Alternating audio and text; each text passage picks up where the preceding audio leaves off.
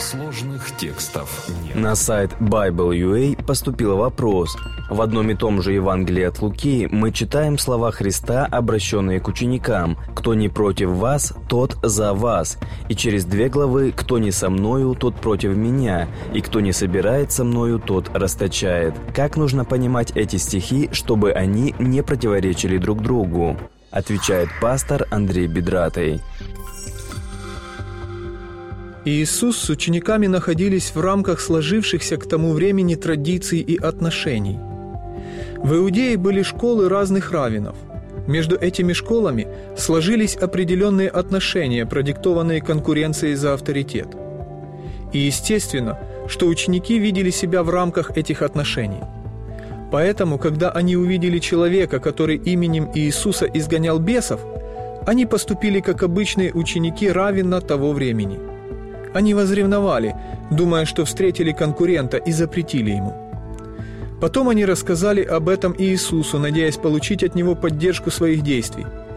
Но Иисус не поддержал их, объяснив, что если кто-то делает общее с ними дело, даже если он и не является последователем равенской школы Иисуса, то он за них, а не против них.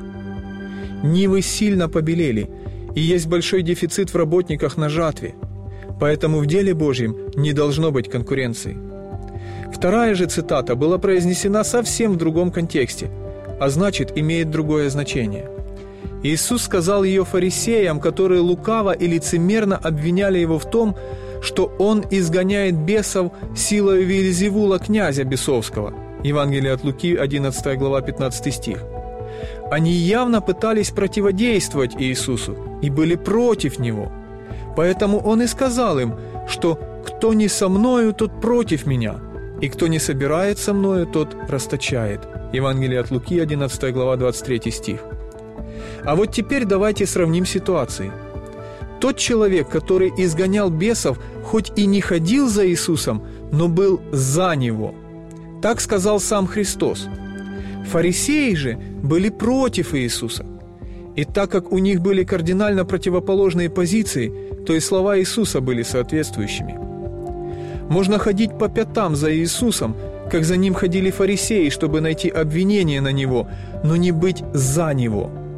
А могут быть люди, которые еще не ходят с Ним, но они за Него. Таким, например, до определенного времени был Аполлос. Иисус произнес слова, которые можно применить и в подобных случаях. «Есть у меня и другие овцы, которые не сего двора, и тех надлежит мне привести. И они услышат голос мой, и будет одно стадо и один пастырь». Евангелие от Иоанна, 10 глава, 16 стих.